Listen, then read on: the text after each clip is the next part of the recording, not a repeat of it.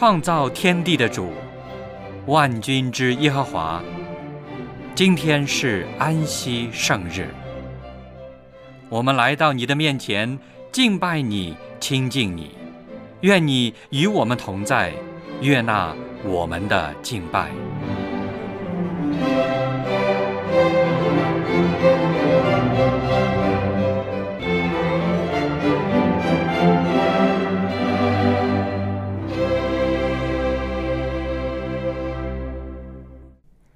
位弟兄姐妹，亲爱的朋友，祝内平安。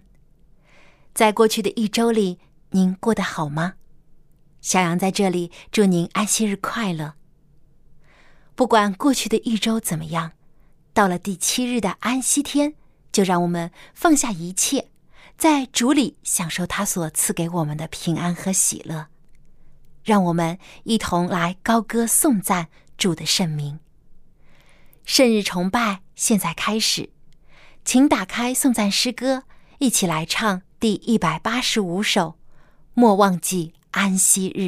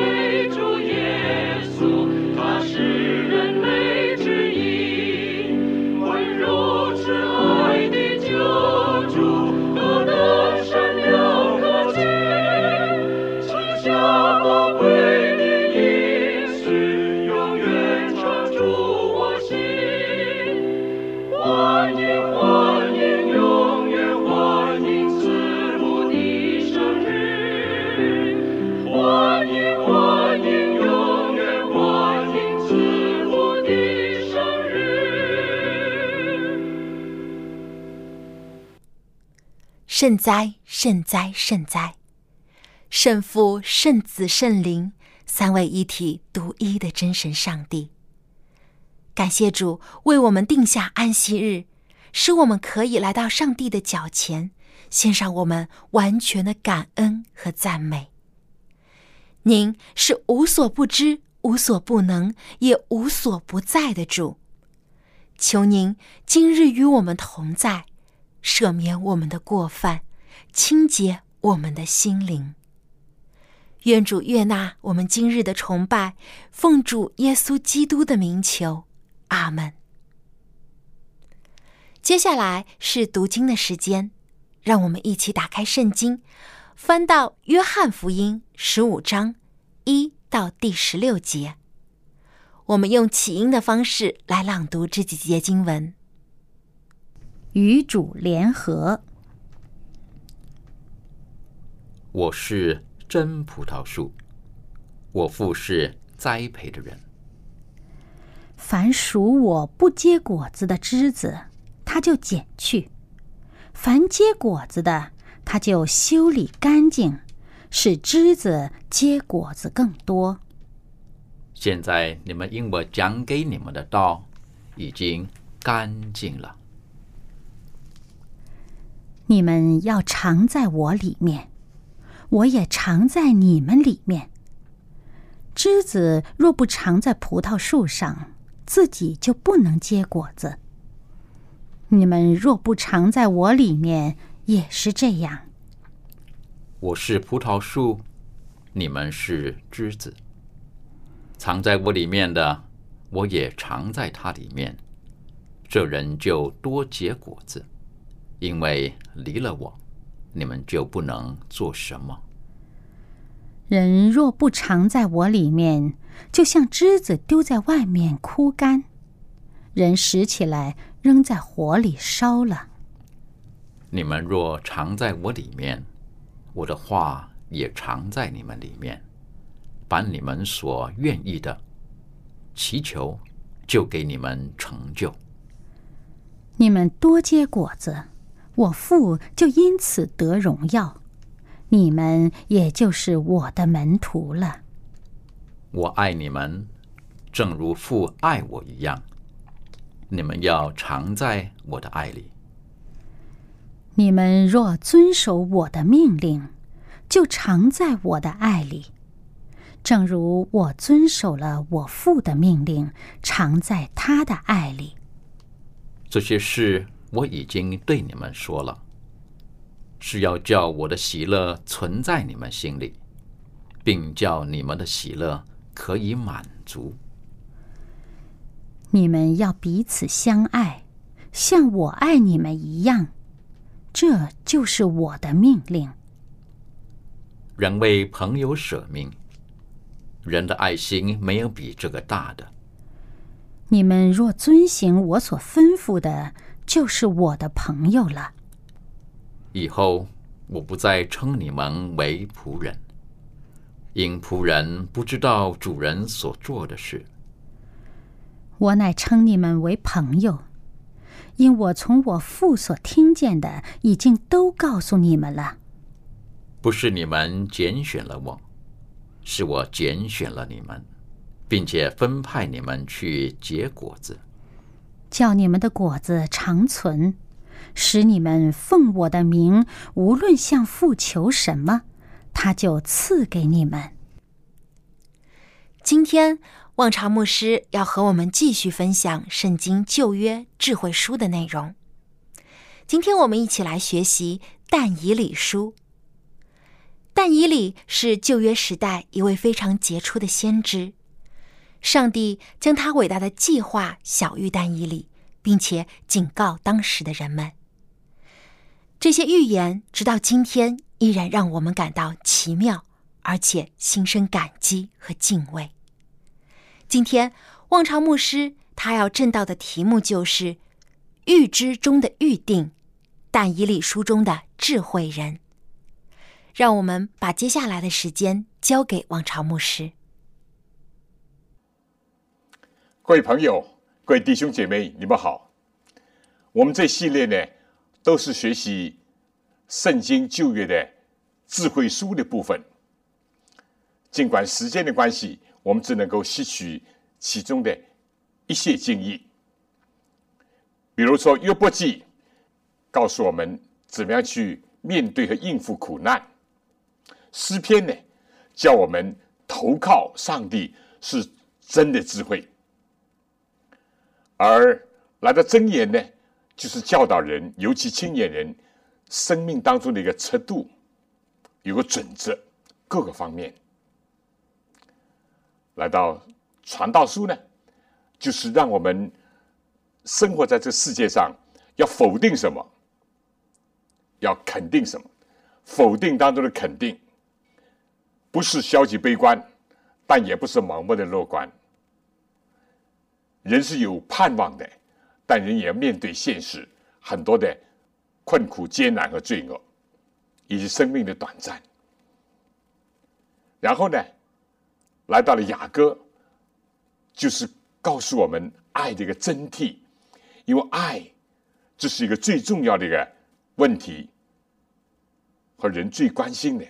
但是告诉我们真的智慧，如果真的爱，就是大水不能泄密啊，这个火焰众水不能灭没的一种爱。好了，那么今天呢，我再愿意跟大家分享一下，就说预知当中的预定，是从大义理书来看一看智慧人。大义理书当中的智慧人，其实就是他本身，以及他所代表的将来一般人。那么一讲到预知当中预定，大家以为一定是很艰深的一个神学的一个课题，确实是。我们着重不是在讲这个，我们就看到圣经里面有一些预言。是上帝所定的，尤其是关于救赎计划的预言。耶稣怎么降生？即使时候满足，上帝的儿子就为女子所生。耶稣为我们牺牲，这些都是不会改变。耶稣复活升天，以及将来的再来，尽管这时日我们不知道，但耶稣说：“我必再来。”这些是上帝预知当中已经预定的。旧约里面很多的预言，尤其关于以色列的预言，我们应当很诚实、很坦率的说，许多是没有应验的。为什么？因为这部分的预言是有条件的。当这个条件不能够符合的时候，这预言就不会应验。不论是降灾的，或者是赏赐的，对不对？尼尼微，上帝本来接着约拿宣告说，四十天就要毁灭。但他们从君王到庶民都披麻蒙灰，都悔改，上帝就改变了，上帝就取消了这个毁灭尼尼微城，就是亚述首多的这个预言。但有一些上帝生给以色列国的很多祝福的预言，因为他没有符合这个预言的一个条件，他没有听从上帝的话，没有尊荣上帝，结果这些福分的。应许也没有实现，这是事实。当然，今天我们的解经家就把它应用在属灵的以色列，原则上应用在教会。但不管怎么样，今天我愿意跟大家讲一讲，我们不是说不相信预定，意思就是说上帝有这个 sovereignty，有这个主权，但我们不会接受啊，有些神学的。派别，我不提这个人的名字，是吧？他所强调的、特殊的双重的预定，上帝要人死就死，要人得救就得救，我们不相信这个，不接受这个，因为圣经里面没有这个。但是我们相信什么呢？预知当中的预定，上帝是无所不知的，上帝早就知道，所以就早就定下。正像圣经罗马书。所讲到的，我们晓得罗马书第八章二十八节，我们晓得万事都互相效力，叫爱上帝人得一处，就是按他的旨意被招的人。那这些人怎么被招呢？因为他预先所知道的人，就预先定下效法他儿子的模样，使他的儿子在许多的弟兄中做长子。预先所定下的人，又招他们来。所招来的人，又称他们为义；所称为义的人，又叫他们的荣耀。所以这段圣经很清楚的讲明，上帝有预定，但上帝的预定是在他的预知当中所预定的。那么这很有意思。我想，因为既然我今天的题目是用预知当中的预定，尽管我着重是讲但以理书当中的智慧人，包括他自己。好了，我们现在就转入到这个正题。我们如果看这个以西结书二十八章十三节啊，我们知道以西结跟但以理是同时代的人，都是在犹大被掳的时期当中的人物。但是呢，以西结二十八章啊，就有一句话说，第三节他怎么样？他说：“看呐，你比但以理更有智慧。”什么密室都不能向你隐藏吗？这是指着以西结二十八章。我们知道解经家都认为是正如以赛亚十四章是借着巴比伦王来指出，实际上是指着路西弗，指撒旦，他的骄傲，他的自我为中心，反叛上帝。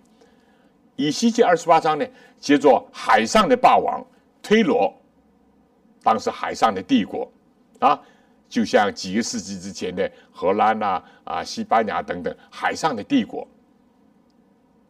接着他的骄傲，接着他的所谓的军事力量等等，啊，接着他的所谓的智慧，因为第二十八章第四节啊，就马上就讲到你怎么样？你靠自己的智慧聪明得了金银财宝收入库中，两种智慧，但以一种真智慧。那么，所以我们知道中国人。讲到聪明是什么？诸葛孔明是吧？诸葛亮，所以中国甚至有一句“三个臭皮匠”啊，也顶得上一个诸葛亮，意思诸葛亮是很聪明的。那么在西方呢，啊，以 Isaac Newton 牛顿，因为牛顿是一个大科学家啊啊，这个微积分呐啊，这个物理的三大定律啊，古典三大定都是他提出，不然在光学、天文学都有他的贡献，万有引力。所以在西方一提到像牛顿，这就代表聪明。当然，在希伯来人呢，一个是所罗门，代表着聪明智慧，啊，我们以前已经提过。另外一个呢，就是但以理，但以理就是象征着聪明智慧。像我们刚刚读过的圣经，你比但以理还有智慧吗？等等，是很清楚的。那么，我想今天分两部分来讲，既然是预知当中的预定，首先。一切智慧的根源是谁啊？是上帝。所以，也这些所罗门，哪怕是一度是最聪明的王，他也就说，敬畏耶和华是智慧的开端，因为智慧的泉源是父上帝，是耶稣基督。一切的智慧知识都积蓄在耶稣基督里面。上帝既然是这样的一个智慧的泉源，无所不知。所以他预定了一些东西。好了，今天我很简单的，但希望大家能够抓住这个主题。但以理书呢，一共是十二章。一般的，我们说分第一到第六章，是主要是讲怎么样历史跟人物的故事。第七到十二章呢，主要是讲预言，但也不尽然，因为第三章就讲到。但以里的三个朋友因着拒绝拜这个金像，拒绝拜偶像，结果被丢在烈火的窑中。上帝怎么样与他们同在，拯救他们？但是呢，第二章呢，就是有一组的预言，也就是我们等会要讲的第一组的预言。那么为什么呢？因为如果不把第二章的预言放在前面呢，第三章的金像就。不知道它的来历了，为什么会你不讲你想造个大金像呢？是不是啊？好了，后面我们说第七到十二章主要是预言，那第九章呢有一篇非常动人的长篇的祷告，是但以理的祈求。那有人就讲，既然预言怎么又差这个呢？因为只有加入了这个，我们才知道最后一组预言啊。其中是关于两千三百日以及最后的但以理书十一章的预言，上帝怎么样启示给但以理教导他的？因为他第一天祈求的时候，上帝就差派加伯列要来教导他、开导他，所以这样总的分析大家就知道了。好了，我现在先很简单的讲一讲但以理书一共是四组预言。第一组预言是第二章，当时尼布甲尼撒王，就后巴比伦的最最强大的、最最著名的王，叫尼布甲尼撒。其实后巴比伦一共历史不过七十年，就像天空流星一闪，这个大帝国就过去了，土崩瓦解了，就被马代波斯取代了。但是呢，每一个做君王的，古今中外都是一样的。就想到我身后的事情，我死了以后怎么样？当然，有一些是所谓禅让制的，就是父传子，子传孙这些。但有一些呢，也会想到我死了以后，谁来主持这个朝政呢？或者谁来主持这个一切的大权呢？尼布甲尼撒在两千六七百年前的君王当然是这样。他想到我这么大的一个帝国，将来怎么办呢？正在他家思想日后的时候，上帝给了他一个异梦，不是的。胡思乱想的，不是日有所思夜有所梦的。但上帝是鉴察人心的，预知他，也预定了整个世界的一个总的一个方向。那么，当时他做了一个梦呢，第二天却忘记了，也很奇怪的。这都是有上帝的预定在当中。后来他招所有的所谓今天讲智囊团，其实当时的啊术士啊等等。都不能解答，他就发脾气了。他说：“你们想拖延时间？”他们就说：“从来没有君王问过这样的问题。你把梦告诉我们，我们就可以讲解。但是你不讲，你啥呢？他也是个老道人，他想我把梦讲给你们，你们就胡乱编扯一通，那哄我也说不定。所以你们既然是智囊团，你应当有本事啊。到后来呢？”他们说不行，从来没有人，除非是上帝，否则没有人能够这样做。结果尼布甲尼撒要把他们全部处死。那么也找到了丹伊里以及他三个朋友，因为他们也算是在智囊团当中，尽管你看看来不是最被欣赏重用，因为他先招的是招巴比伦的这些行法术的呀啊等等，所谓的有聪明的人。在这样的时候呢，怎么样？但以理说：“求王给我们一点时间，我们一定会把这梦讲讲给你们。”所以他首先就祷告，非但自己祷告，要三个朋友一起祷告。当夜，上帝把显示给尼布甲尼撒的梦也显示给了但以理啊。结果但以理到王面前。他就讲解这梦。我今天只能很简单的讲，这个是一个大象，大的一个巨型的一个人像。按理讲，你不讲一下，不应当忘记，因为他在巴比伦王宫里面初步所见都是这种偶像嘛，他一定会想起。但是上帝已经定好，让他忘记，寄给他这个梦，使他很惊吓，又忘记这梦，结果就引出了但以理为他解梦，啊。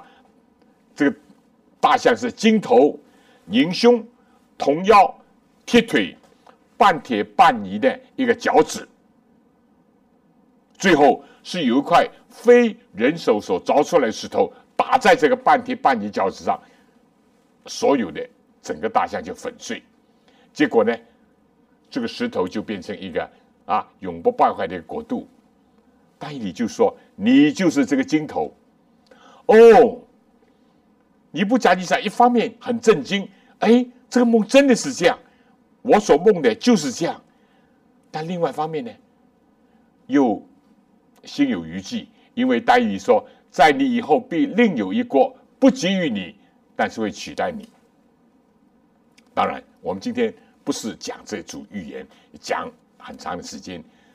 巴比伦、马代波斯、希腊、罗马，啊，但是呢？以后呢，罗马就分裂成为半铁半泥的脚趾。那么，罗马分裂在什么时候呢？很有意思的，圣经说，其实大科学家牛顿的后半生就是研究预言的，包括他写了《启但以理书》的一个注解，他就讲到，上帝短短的用几百个字，就把两千多年的历史一五一十的呈现在世人面前。上帝唯有上帝是知道过去，也知道将来。他是阿尔法，他也是欧米伽，他是初也是终。所以牛顿就非常的惊讶，说：“但以理书第二章是一个历史的史纲。”果不然，马代波斯取代了巴比伦，以后希腊取代了马代波斯，以后罗马取代了希腊，但罗马什么时候分成半铁半泥的脚趾呢？公元后四百七十六年，罗马就被周边的当时的所谓蛮族所蚕食的、所瓜分的。它不像以前一个国家取代一个国家，它是被蚕食、被瓜分的，就形成了今天的欧洲这些国家。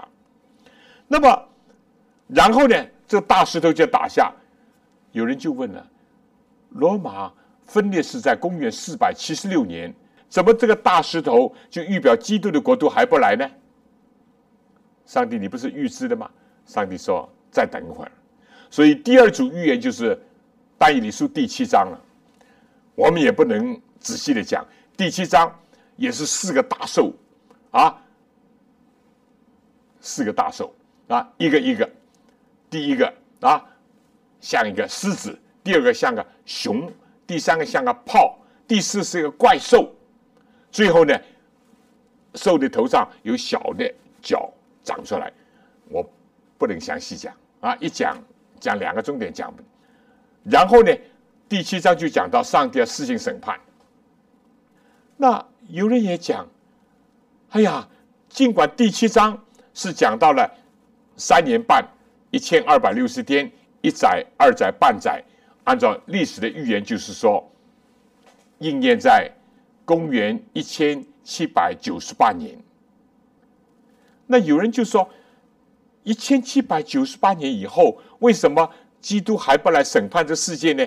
也已经好几百年了。上帝说：“再等一等。”第八章还有预言，第八章是世界到两千三百日，圣所就必洁净。我也不能详细讲。不过预言当中一天等一年，所以如果我们很仔细的思考、研究、解答的话，两千三百日的结束就在公元一千八百四十四年，也就是。福临运动的一个高潮，也就是以后基督福临安息会兴起的一个前因啊，或者是当时的这个背景。那么，但是一八四四年到今天，也已经不少年了，也已经两三百年过去了，怎么耶稣还不来呢？正像福临运动领袖都期望耶稣早点来，就在那个时候就来，为什么不还不来呢？还有第四组预言，就但以理书第十一章那个预言啊。那么这组预言还没有应验，所以上帝已经预定了，因为上帝是全知的，预定了整个的一个世界的一个发展的一个道路。所以基督徒不是时事评论员，也不是这个将来学者。啊，或者是凭着自己的知识啊、经验啊，或过去历史记载在推测，是根据圣经、上帝所有的预言，一步一步的看到今天的世界已经走到了世界的末了，世界的末了。不过，一八四四年以后就不再有时日，不能再算时间、日期、年份，就等待着但以理书徐昭最后。一个预言的最后部分。今天呢，很多的解经家，尤其本会解经家，认为但以理书十一章只剩下最后的四十到四十五节还没有应验，其他的都是在前面应验了。当然，我不能详细讲，详细讲可以讲一个学期，整个的但以理书的预言。那么，上帝预知当中的预定，这是对世界的世界的发展。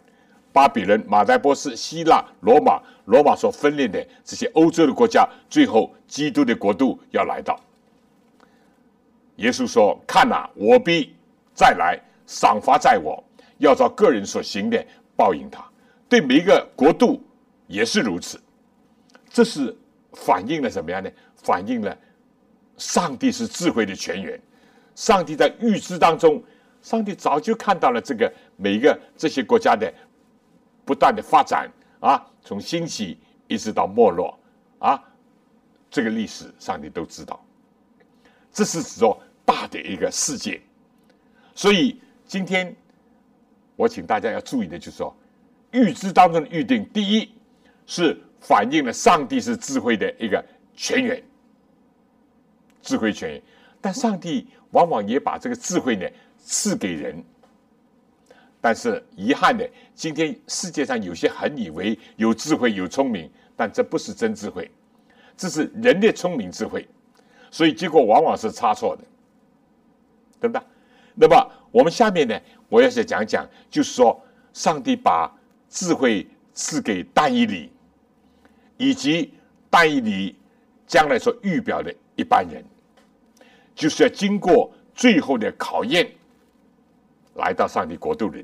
那么，我想先请大家啊，如果有圣经的，可以看《但以理书》第十二章第三节说：“智慧人必发光，如天上的光；那是多人归依的，必发光如星，直到永永远远。智慧人将来要发光，像天上的星那样永永远远。”撒旦路西弗本来是一个。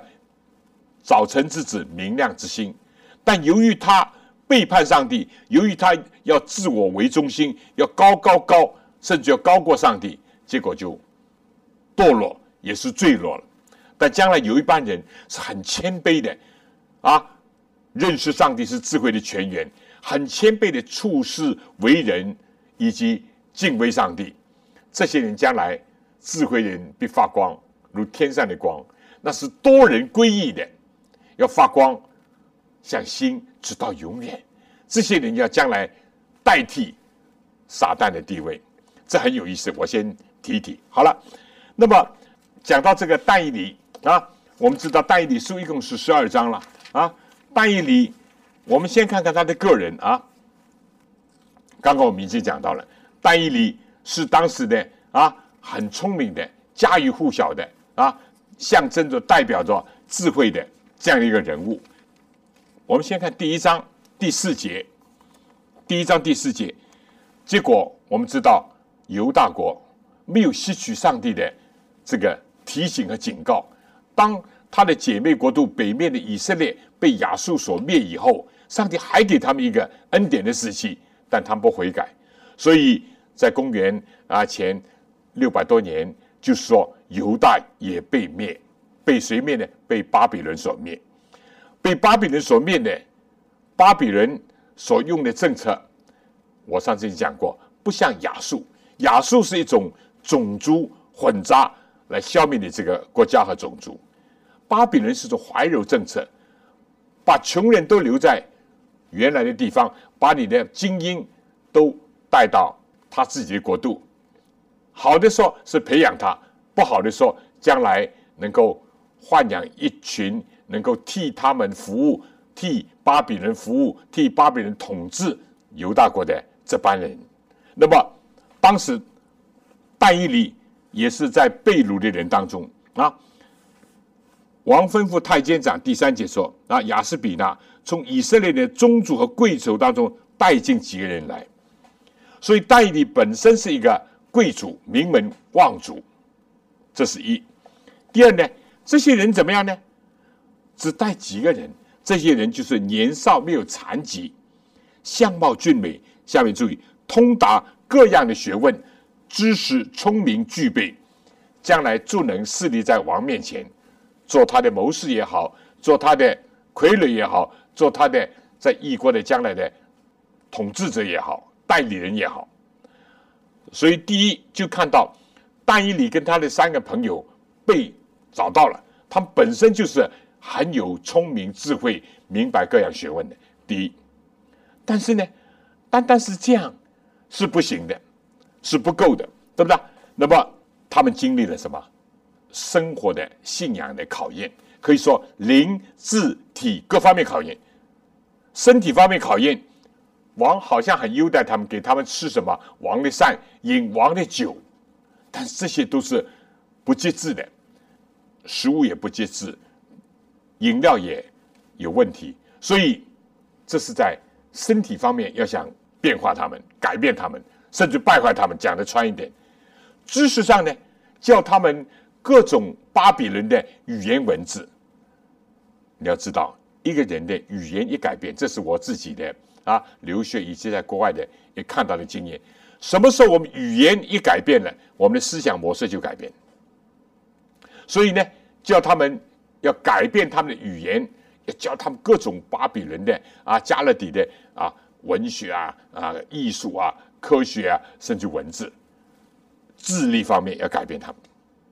第三呢，灵性方面改变他们。那但以理啊，以及他三个朋友把他们名字改了。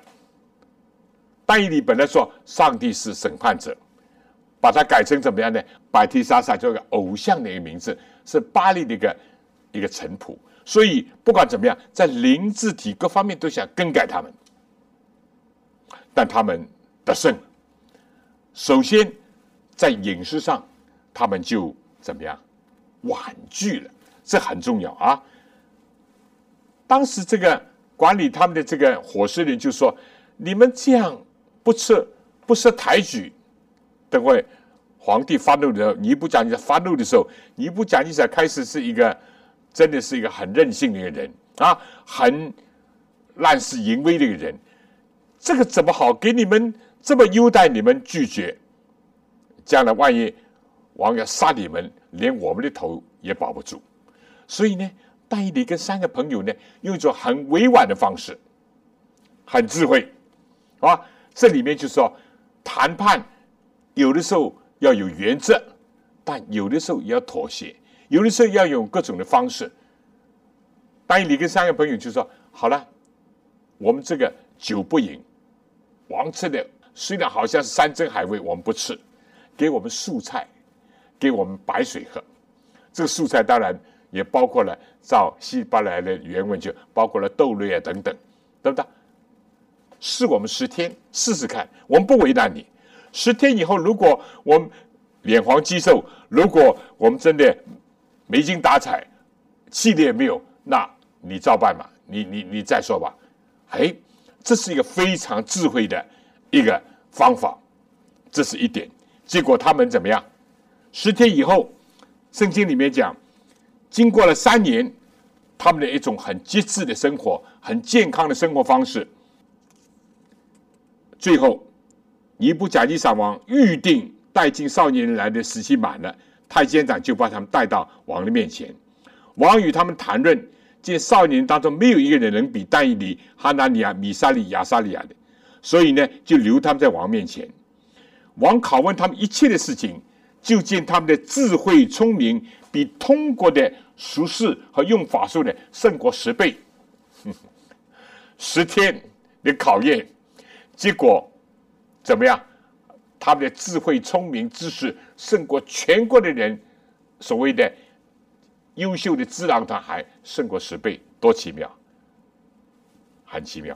好了，来到了第二章啊，这章你就看见啊，他们怎么样应付，怎么样的一种智慧的应对和处理，这是我们要学的。第二章呢，我们刚刚。前面已经讲过，尼布甲尼撒做了这个梦，啊，做这梦呢以后，通过人自己梦忘记了，通过人也不会解答这个梦，结果呢，就引出大义理。大义理不是靠自己，对不对？我们如果看第二章啊，第二章这里面就第十节就讲到啊，因为。有个对比啊，加勒底人这些王的这班术士就在王面前回答说：“世界上没有人能把王所问的事讲出来，因为没有君王大臣掌权向术士行法术的或加勒底人问过这样的事情。王所问的事情很难，除了不与世人同居的神明，没有人。这个先我们做一个背景啊，当时的这帮人就说：没有，除了上帝，除了神明，没有人能够。”回答你这个问题好了，在这样的情况下呢，但以理首先就怎么样，先劝阻了王以及他的手下说：“马上不要杀人啊，不需要这么厉害，等一个时间我们能够回答。”那么他是不是靠自己呢？不是。第十七节，但以理回到他的居所，把这事告诉他的同伴哈纳尼亚、米沙利亚、沙利亚，要他们祈求天上的上帝。赐怜悯，把这奥秘的事指明，免得但以理和他的同伴和巴比伦其余的术士，这是一起的灭亡。结果怎么样？结果，上帝第二十节说，但以理当夜就得着上帝给他的启示，同样的梦。第二十节但以理说，上帝的名是应当称颂的，从亘古直到永远，因为智慧能力都在乎他。但以理知道。智慧能力在乎上帝，他是一切的智慧的一个泉源。第二三节，我列祖上帝，我感谢你，赞美你，因为你把智慧才能赐给我，允准我们所求的，把王的事情给我们指明。你看吧，上帝是给但以理见到这个梦，但是呢，他知道这是是应允了我们的祈求，跟他的朋友一起的祷告。所以，你看看但以理的智慧表现在哪里？第一，承认上帝智慧泉源；第二，他知道要祷告，而且呢，当祷告应允了，他没有忘记这是我一个人祷，他说是我们一起的祷，应允我们的祈求啊，应允我们的祈求，把王的事给我们指明，对不对？很清楚的。好了，然后呢，他又有很很智慧，这是真智慧，对不对？结果呢？按理讲，他到尼布甲尼上面，尼布甲尼上也认得他，因为三年的最后的大考考试的时候，是尼布甲尼上亲自问他，怎么不认得他呢？但是他知道不能触犯小人，不能触犯那个掌管他的这个官员，他可以自己跑到王面前，不，他还是去找这个亚略。他亚略啊，啊，过去你要上我们的时候，我们啊要求你不要这样做。今天呢？上帝把梦告诉了我，请你把我带到王面前。人都是怎么样邀功请赏，代你不求自己的名利，这一切。亚略果不然就是这样的人，结果怎么样啊？亚略就把他带到王面前。亚略怎么讲？嗯，亚略说：“我在这个被掳的犹太人当中找到一个人，意思就是。”这是他的功劳 啊！他有眼光，他找到戴以礼，戴以礼不贪这个功，也不谋这个利。你要第一名，你去得吧，我无所谓。好了，那来到尼布甲尼撒王面前呢，他又怎么样呢？你看，他来到王面前，二十九、三十节第二章，他怎么讲？他说：“王啊，你在床上想到后来的事情，那显明奥秘式的主把将来的事指示你。”至于这个奥秘的事情，显明给我，并非因为我的智慧胜过一切的活人。你看他在王面前很谦卑，对不对？对雅略，他很很懂得不要触犯人，他很智慧的应对。啊，对这个同伴呢，第最后一节啊，这个王因为他解梦解的非常的确切，等等就。重用但义礼，但但义礼怎么样呢？但义礼对他的同伴就说：“哎呀，有事的事情找到三个朋友，自己得到好处了，忘记自己朋友不是？你看，但义礼求王，王就派他的三个朋友管理巴比伦省的事务。只是呢，但义礼藏在朝中势力，一个真智慧的人，就怎么样认识智慧是来自上帝，所以不能在君王面前，在。官长面前，在自己的朋友同伴面前，都是谦卑、高举上帝，都是愿意别人得到利益，不求自己的名跟利。这是对我们今天讲来有多大的启发？要做智慧人，就要学大义理。好了，我们来到第四章啊，第四章就讲到怎么样呢？第十八、十九、二十节，这个是尼布甲尼撒后来又做了一个梦，做了一个梦怎么样？一棵树长到很高很高，飞鸟都缩在其上，走兽都在它的荫下。而正得意的时候，天上有个吩咐说：把这树要砍掉，不过这个树根、树灯要留着。哎呀，尼布甲尼撒做了梦，又是惊慌。你看，世界的智慧。跟上帝智慧就显现在，这次他的梦没有忘记我，他告诉那班智囊团这班术士行法术的这些人一想，这个梦虽然你告诉我们，但我们不能直说，因为这样直说呢会冒犯皇帝，会使得他不悦的，所以就说啊，我们不会解，不会解。结果呢，又引出了上帝仆人大义理。那么大义理怎么样解释呢？啊，第四章十八十九节说，这是我尼布讲尼撒给他的梦讲解的啊，但是呢。他说：“其他的这事都不能把梦的讲解告诉我，唯独你能，因为你里头有神圣的灵。但大义理怎么样呢？于是称为百提沙撒的大义理惊讶片时，心意惊慌。王就说：百提沙撒，不要因为梦和梦的讲解惊慌。百提沙撒就但以回答说：我主啊，愿这个梦归于恨恶你的人，讲解归于你的敌人。”因为这个是一个噩梦，这是不是一个好梦？哇！这是上帝已经看到了尼布甲尼撒骄傲自持，上帝要管教他，叫他将来要吃草如牛，七年之久，一直到他明白谁在国中掌权，上帝是历史的主宰。要在他学到了这门功课，明白了这个，才能够重新的恢复他。但是你知道？这些这是这些术士为什么不敢讲？因为啊，这种讲吃力不大好，哇！伴君已经如伴父。再说讲这些冒犯这个尼布甲那场话，不得好后果。但是但以理很聪明，第一他惊讶便是好。王有一个保证，你不用惊讶，你不必为这个梦和梦的讲解害怕，你尽管只讲。第一，但以理很聪明。第二呢，其实大义理。不是怕自己，他是用一种很智慧的方法。第二，他说这个梦的讲解最好是归于你的敌人，归于恨恶你的人。哎，这样这王呢就舒服一点，对不对？但是一个真智慧人是不是不敢讲述真理？真理不敢直言呢？也不是。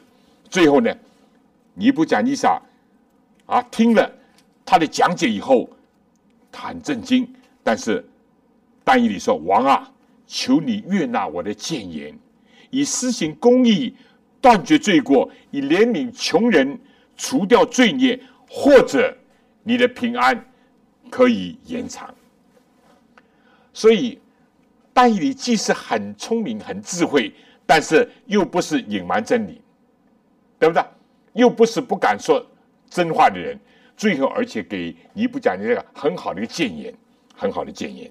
那么，这就是反映这一点。好了，第五第五章来到第五章十一节，就来到尼布甲尼撒过了以后，这个他的子孙当中有一个叫百沙撒，其实是他孙辈，对不对？他是一个昏君啊，一个吃喝玩乐、醉酒，结果呢，他在得意忘形的时候呢，就叫人手下把从巴比伦掳来的所有的圣殿里面的器皿。这些都是圣殿里面器皿，他拿来吃喝醉酒，结果在宫墙上有个字显出来：“米尼米尼提格了乌法尔辛。”哇，他吓得脸色发白，两个膝盖啵啵啵啵发抖，叫所有人，所有人都解答不出。结果王后啊，其实是老皇后呢，就举荐了大义理，说他心中有美好的灵。他有聪明智慧，就把他举荐。那么，大义理来到他面前，这个王就以为大义理就是像一般人要钱啊，要要地位。他说：“哇，你替我讲解呢，将来你在国中列第三，因为他的父王还在远方，他自己第二，你将来列第三位，啊，一人之下啊，两人之下，万人之上，而且呢，你将来要得很多很多赏赐。”大义理很智慧。因为但以理早就知道了，巴比伦就在今天晚上就要完蛋了。但以理怎么讲？他说：“这个赏赐你就归给别人吧，是吧？”第五章这里面就讲，精炼啊，什么象征的权威啊，这个都不要的，你给其他人好了。这就是一种真智慧。如果一个人是贪名贪利的，这个都是庸俗，而且不是真智慧。但以理直言。当天晚上，这预言就应验了。那么，来到第六章了啊！大家知道，当以理来到第六章已经是不是巴比伦就过去，已经马代波斯，所以但以理是成为三朝元老。大家想想看，哪个有一个国家被另外一个国家推翻了，或者是一个朝代更换了，还继续用上一层的臣子？没有，对不对？肯定是换，尤其是大官、主要的官员，当然换了。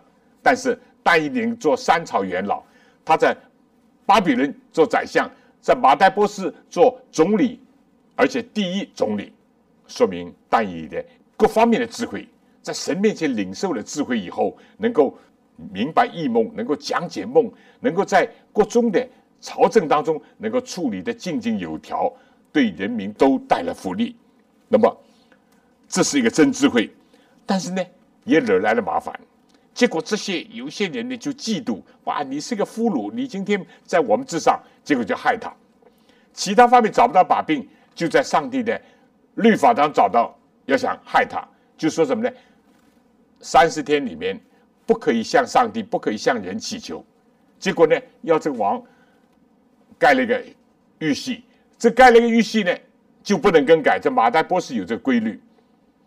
结果，圣经里面讲，但以理知道这个王的禁令，但是他还是按照素常的规矩祷告感谢，跟平时一样，而且他不隐瞒他的信，他打开窗户。因为让人家来看，他继续面向耶路撒冷，面向自己这个国家的首都祷告祈求，你说是笨吗？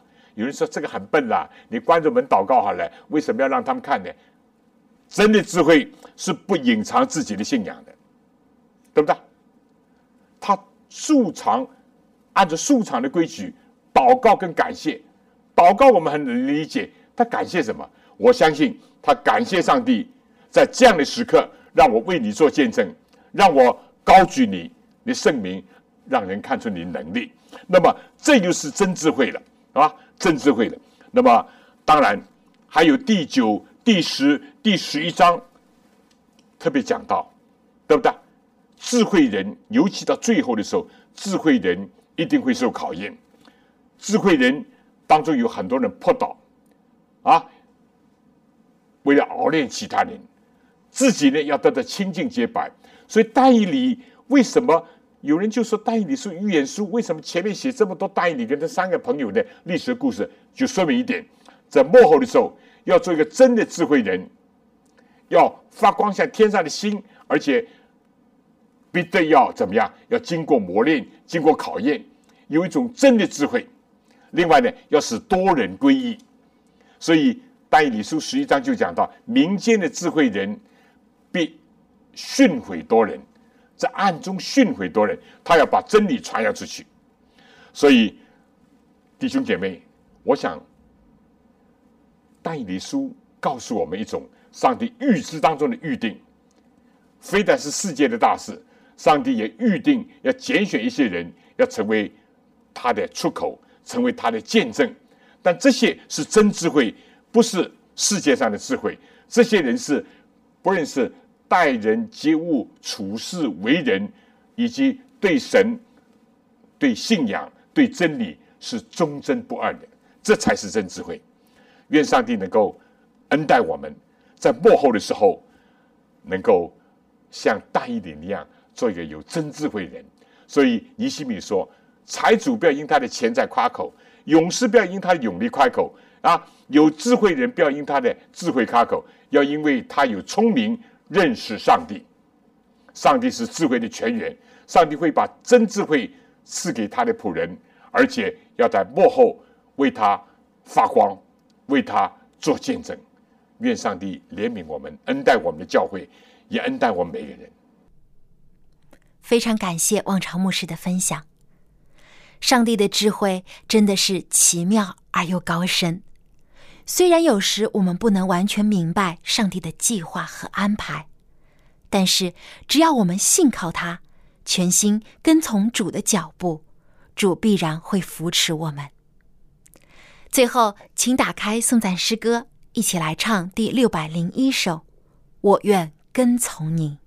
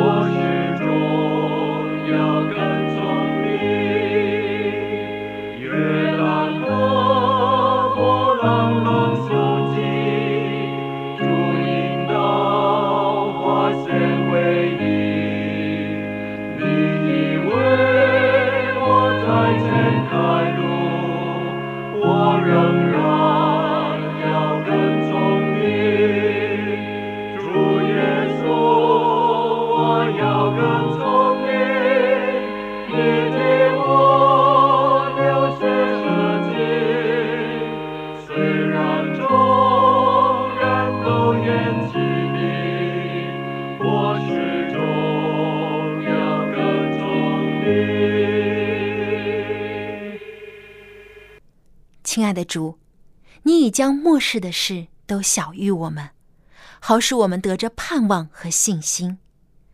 求主继续带领我们打那美好的仗，直到主的再来。愿天父的慈爱、主耶稣的恩惠、圣灵的感动，时常与我们众人同在，从今时直到永远。阿门。